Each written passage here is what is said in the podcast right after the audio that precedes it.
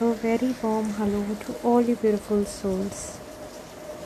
Every thought emits a frequency to the universe, and ultimately it becomes your reality. The thought comes back to you. That's why it's very important that you take care of the quality of your thoughts and make sure that they are always positive.